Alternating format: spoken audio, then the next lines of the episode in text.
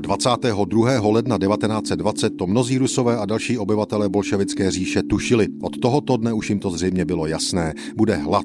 Sovětská vláda oznámila ve svých novinách Pravda snížení denní dávky chleba pro města o jednu třetinu, a to uprostřed těžké ruské zimy. Na venkově už hladomor byl, teď vtrhnul i do sovětských měst. Nedostatek potravin v Rusku na začátku roku 1921 měl několik příčin. Jednou z nich bylo neustálé fungování nedokonalé ekonomiky v podobě válečného komunismu, plného direktivních pokynů z hora, často po bolševicku zcela nekompetentních a bezohledných.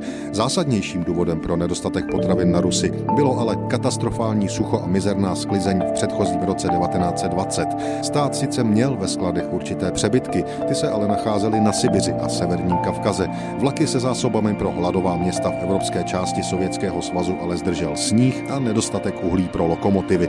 Omezení přídělu potravin vedlo před stolety v mnoha sovětských městech k protestům obyvatelstva, které už bylo s vládou bolševiků značně nespokojeno. Vyvrcholením protestů byla vzpoura značné části sovětské baltské flotily z března 1921 na ostrově Kotlin ve Finském zálivu, známá jako Kronštadtské povstání. Rudá armáda ale rebelii 15 tisíc až dosud vládě odaných námořníků krvavě potlačila.